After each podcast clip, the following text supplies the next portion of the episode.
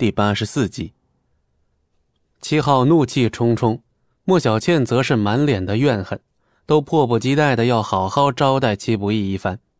眼看着赵轩身后的人向戚不义走来，莫小鱼却拦在了戚不义身前。这一幕把戚不义给看呆了。不许碰他！哦，我倒是谁？原来是莫家二小姐，的确是个一等一的美人。赵老板，今天的事分明是他们先挑衅的，真是个笑话！我挑衅怎么了？我打他就是打条野狗。小孩子才分对错，成年人只看实力。跟废物在一起待久了，连这个道理都不懂了吗？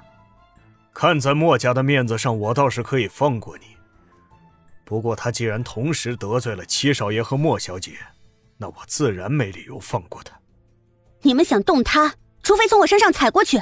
戚不义诧异的看着身前的女子，难道他是想还他一个人情不成吗？否则又为何要挡在自己身前？难不成还有别的意思？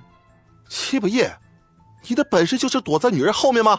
就在戚不义胡思乱想的时候，几个身强体壮的男人已经走了过来。看着挡在面前的莫小鱼，伸手狠狠一推，莫小鱼哪里挡得住这种力量，当即就被推翻在地。由于还穿着高跟鞋，脚踝还扭了一下，顿时花容失色，一脸痛苦。哼，果然一点都没变，还是个没脑子的废物。莫小倩看着莫小鱼狼狈的模样，不禁幸灾乐祸的笑了起来。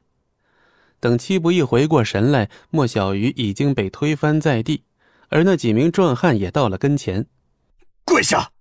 或许是对自己的力量有着绝对的自信，壮汉一把按住戚不义的肩头，试图靠蛮力逼迫戚不义跪下。然而下一刻，壮汉却意识到不太对劲了。无论他怎么用力，戚不义的身体就是纹丝不动。给我跪下！其他几名壮汉见状，立刻一起动手，就像打木桩似的，狠狠踢着戚不义的双腿。但是让他们目瞪口呆的一幕出现了：他们即便这么狂轰滥炸，那戚不义就像一座山一样站在那儿，是岿然不动。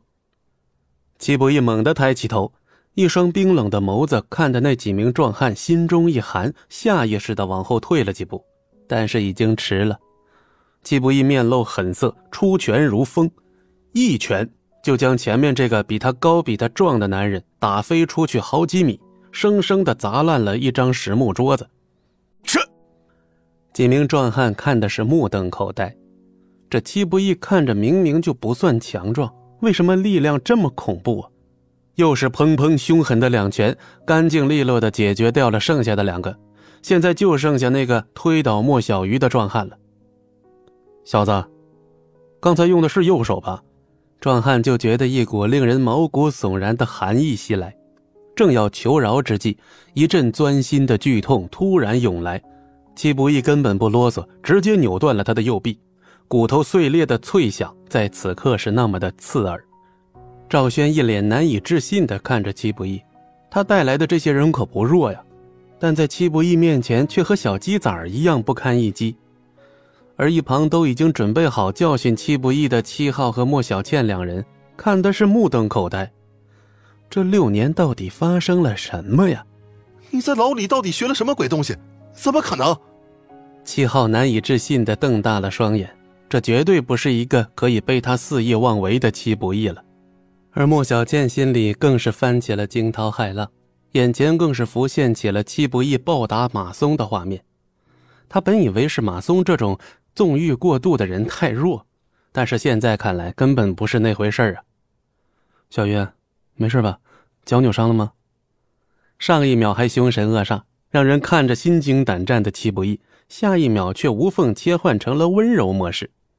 无论是语气还是眼神，跟刚才是判若两人。莫小鱼摇了摇头，有些不好意思的说：“对不起啊，本来还想还你一点人情的。”又弄巧成拙了。没关系，来日方长，你可以慢慢还。季不易一边给莫小鱼检查脚踝，一边云淡风轻的说道。听了这话，莫小鱼的俏脸陡然的一红，突然有些不知所措的把头转向了另外一边。本集播讲完毕，感谢您的收听，我们精彩继续。